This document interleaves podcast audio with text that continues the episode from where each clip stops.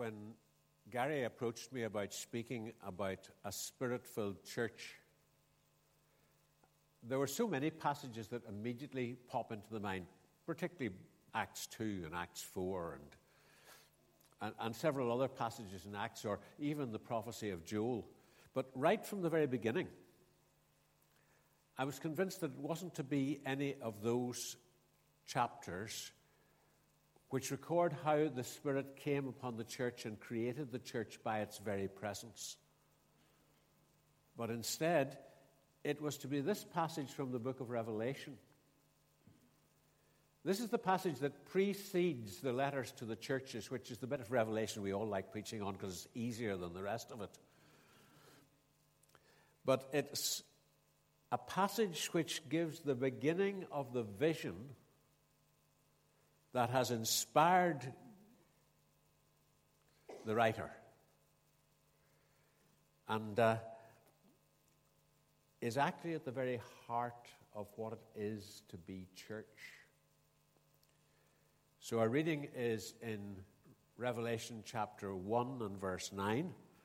You'll find it in page 1233 or on the screen. And I'll read it from the screen because it's a different version than the one I've got in front of me. I, John, your brother and companion in the suffering and kingdom and patient endurance that are ours in Jesus, was on the island of Patmos because of the Word of God and the testimony of Jesus. On the Lord's day, I was in the Spirit. And I heard behind me a loud voice like a trumpet, which said, Write on a scroll what you see and send it to the seven churches to Ephesus, Smyrna, Pergamum, Thyatira, Sardis, Philadelphia, and Laodicea. I turned around to see the voice that was speaking to me. And when I turned, I saw seven golden lampstands. And among the lampstands was someone like a son of man, dressed in a robe reaching down to his feet and with a golden sash around his chest. His head and hair were white like wool, as white as snow and his eyes were like blazing fire. His feet were like bronze glowing in a furnace, and his voice was like the sound of rushing waters. In his right hand, he held seven stars, and out of his mouth came a sharp, double edged sword. His face was like the sun shining in all its brilliance.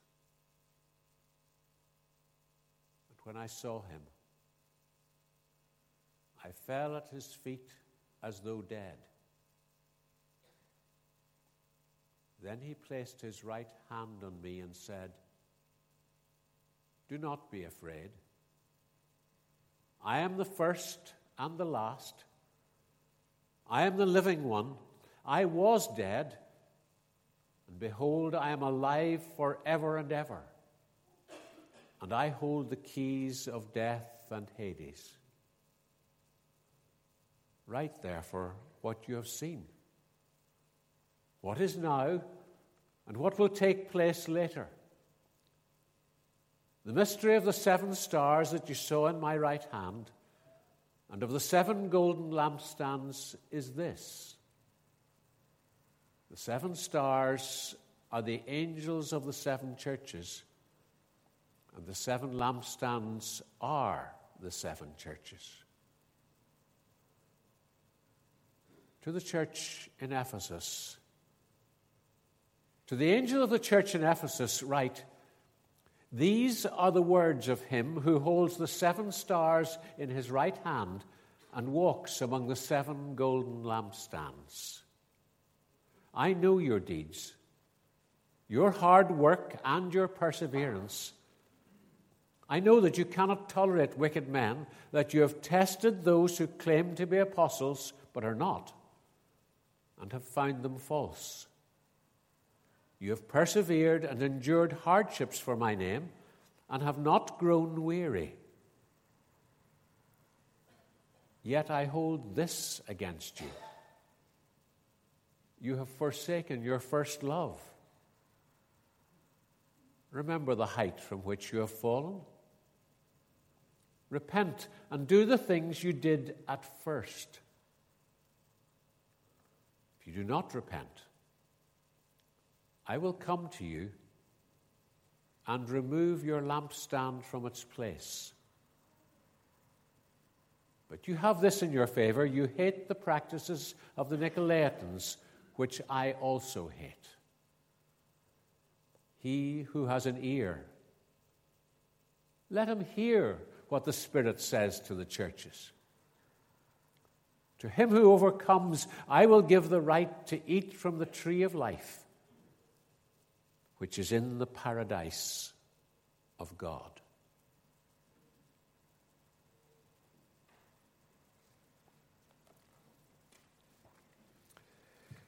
Long years ago, I suspect near to 30, I got an assistant minister when I was minister in Ballygilbert. I hadn't had one. I'd had part timers, I'd had summer assistants, but I got an assistant minister. Some of you will know him, David Stanfield. And when he was there a little while, he was preaching one Sunday morning, and he said something that made me sit up. And uh, he said, You know, Ballygilbert is renowned all through the country for its art exhibitions and its cookbooks and its friendly welcome, but how far are we renowned for our spirituality? I remember as the minister sitting up and saying, How dare you? inside my heart. And then the Lord said to me, But he's right, Derek. He's right, Derek. You see, churches can have wonderful reputations for all sorts of things. Fisherwick are just about to start a building project. I think before I retired, which is uh, maybe about eight years ago, we came and looked at your building because we recognized you'd done imaginative and wonderful things to create the kind of building that you needed for the, the next period of time. You can have a reputation for having good buildings. You can have a reputation for having good worship. You can have a reputation for all sorts of things. But if we're to be a spirit filled church, John is starting to write to seven churches, and he'll set out for each one of them what it is that is good and what it is that is bad. But he doesn't start there. He starts by saying, This is all about your relationship with Jesus. Is Jesus the very heart of your church? The picture we see in Revelation chapter 1 is not new in many ways. It's, it has so many things that are picked from the first chapter of Ezekiel, where Ezekiel has that fabulous, fabulous, amazing, incredible picture of God seated on a throne and one like the Son of Man. There's the phrase again.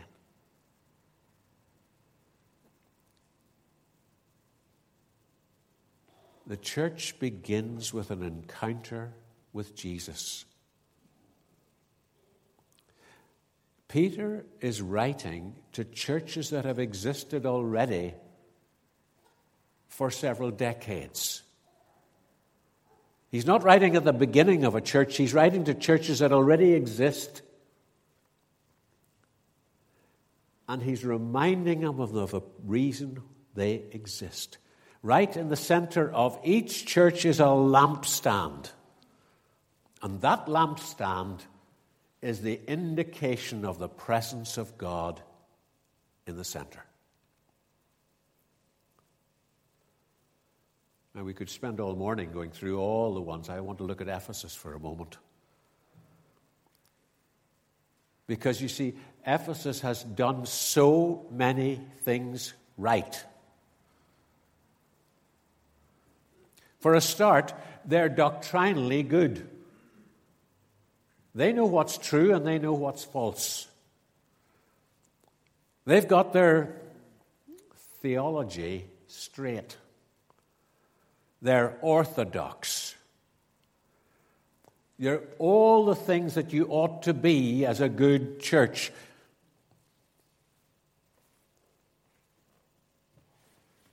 But Peter's saying, you know, I'm commending you for that. That's good. And then he says, and you've stuck at it. You've got good history. There's plenty of evidence that you've kept going when the things got pretty rough.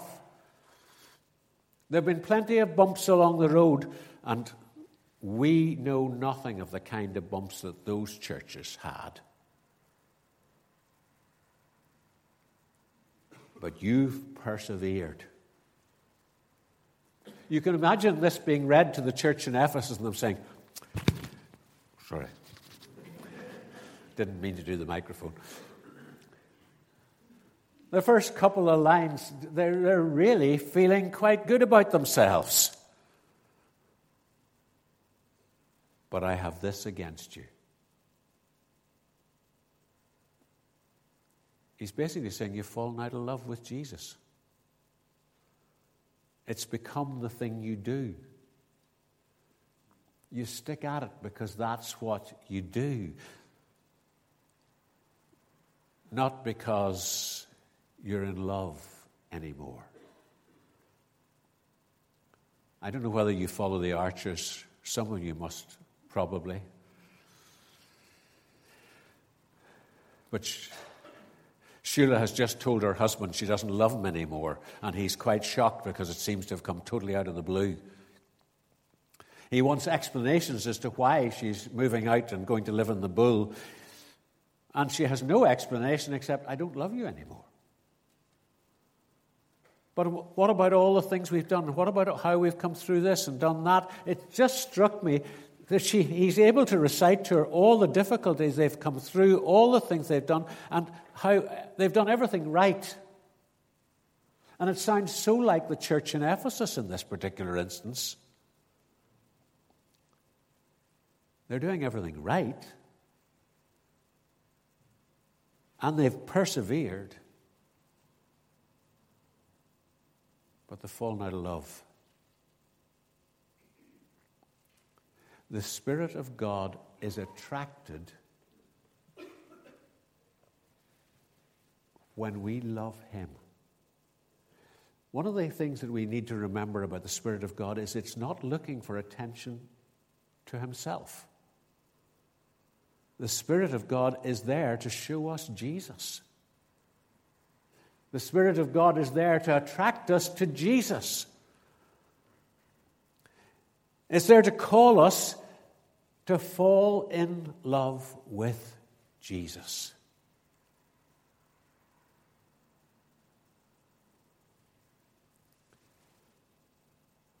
It was just wonderful to hear Johnny earlier because it was evident in every word he said that what drives him and the people who are working with him is a love for Jesus. If we want to be a spirit filled church,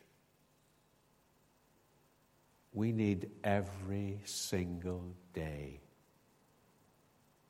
to fall in love again with Jesus, and we do that by looking at him in all his glory.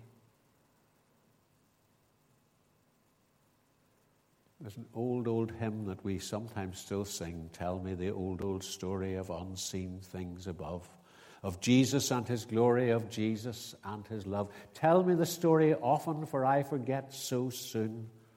The early dew of morning has passed away at noon. Tell me the story simply, it goes on and on. The danger is that we sometimes think such is far too simple. But at its very heart, the gospel is simple.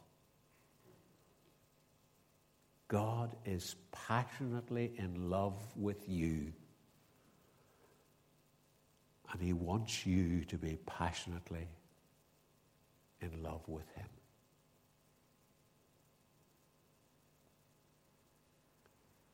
Because where that passion is, God is.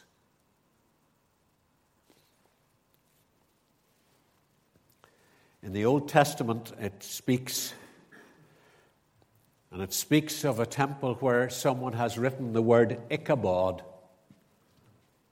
meaning the glory has departed.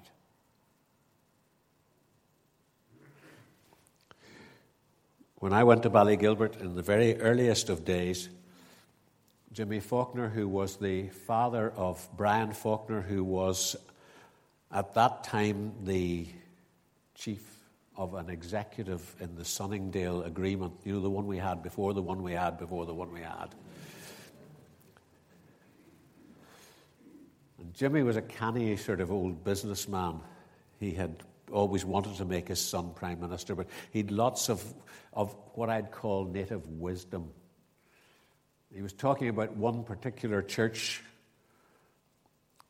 and uh, he looked at me and he says, Derek, he says, it's dead, but it hasn't the decency to stiffen.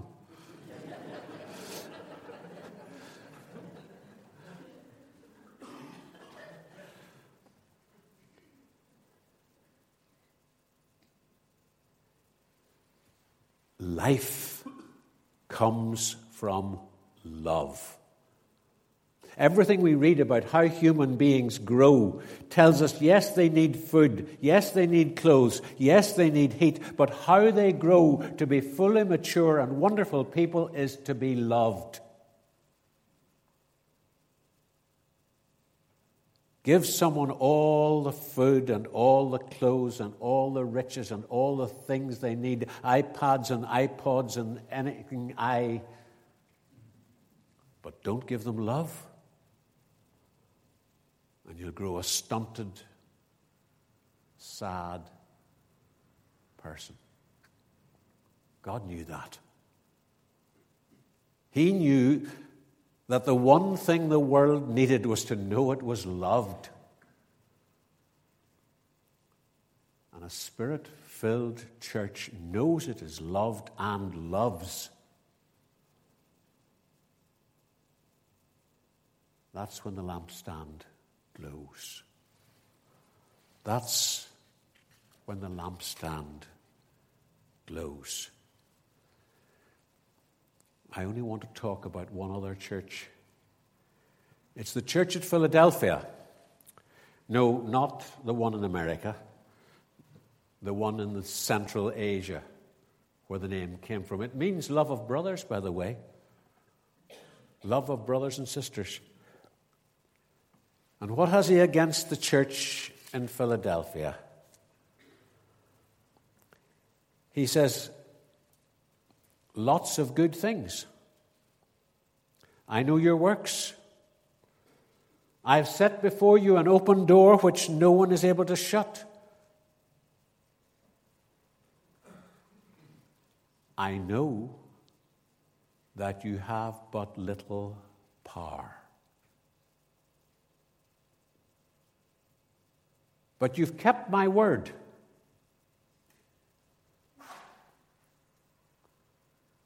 It's a fascinating phrase, is it not? Here's a church that treasures the Word of God. They've kept His Word. They love the Scripture.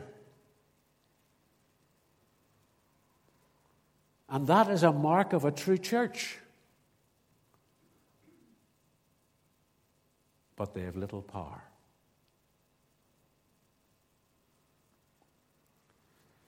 A bishop of my acquaintance was visiting churches as he does In presbyteries, we used to have visitations. Now we have consultations. No doubt in a few years' time we'll think of another word for them, but basically it means it's an inspection like anybody else's.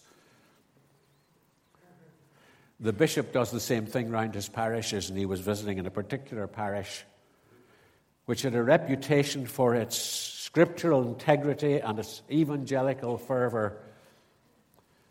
And so he said, What's the most important thing for this church? And they said, Our most important thing is evangelism. We believe in evangelism. And he says, Well, tell me the story of someone who has come to faith in the last year.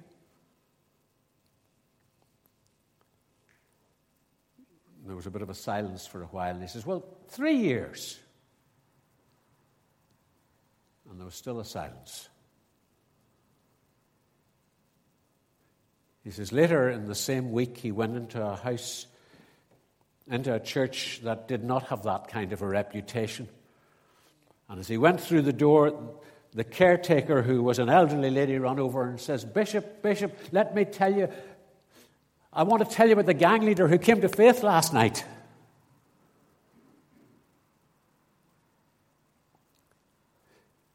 We need the scripture because the scripture keeps us in the truth. We need the scripture because we need to know that each one of us needs salvation through Christ. We need the scripture because it tells us how to live. But we need the Spirit so that the Scripture and the Word and God Himself can have power.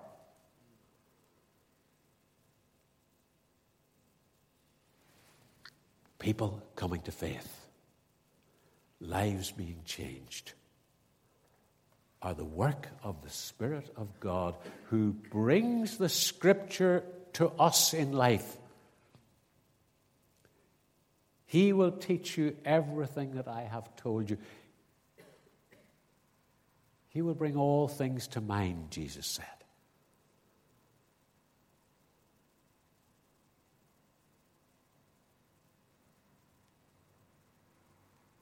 And where do we find it? We turn again to the vision of Peter, the vision of John. I've called him Peter twice now the vision of John, we look to Jesus because he is the living word whom the Spirit brings to our hearts.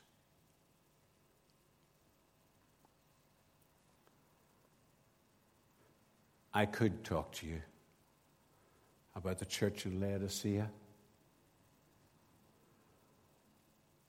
Its problem was it was neither hot nor cold, it was just lukewarm. And the truth is, God hates lukewarm, half hearted.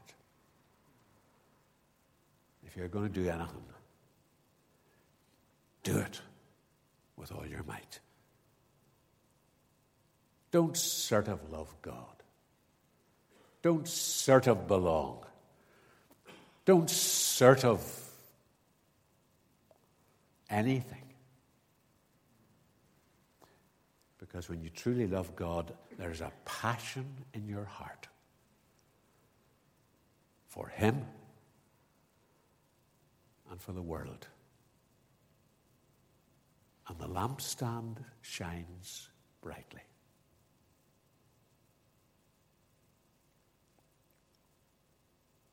When that goes, God takes the lampstand away. Church doesn't close, the activities don't stop. He just takes it and puts it down the road somewhere else.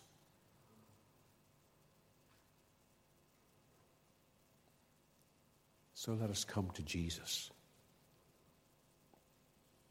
A spirit filled church begins with Jesus because it's His Spirit. Can we bow our heads?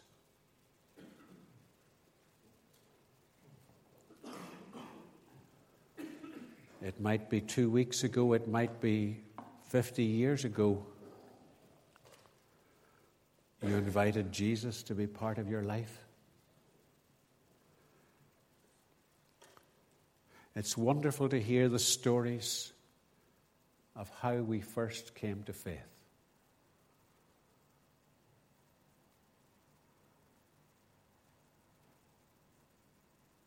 But what we really want to know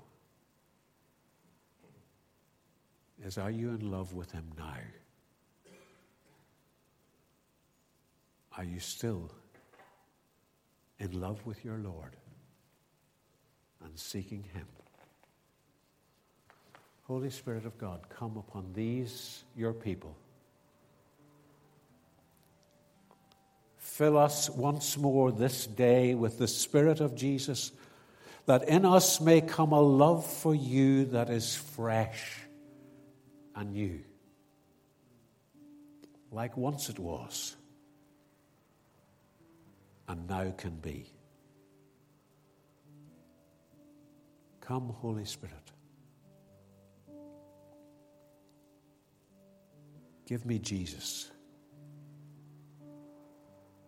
Give us Jesus,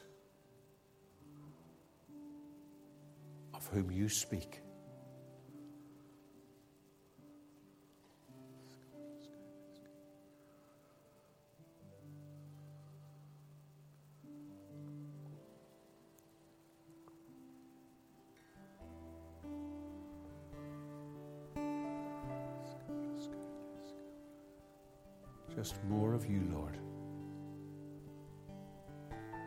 Each of our hearts.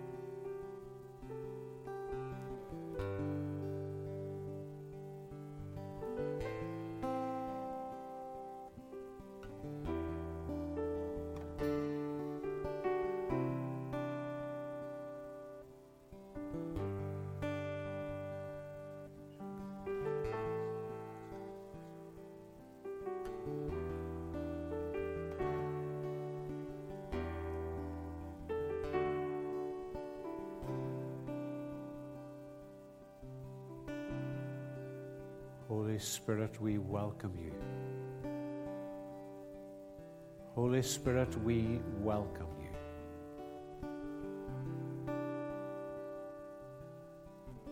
Move among us with holy power.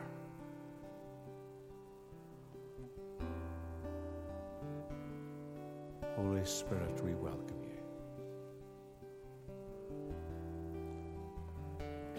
Lord Jesus Christ, set your lampstand in the midst of this church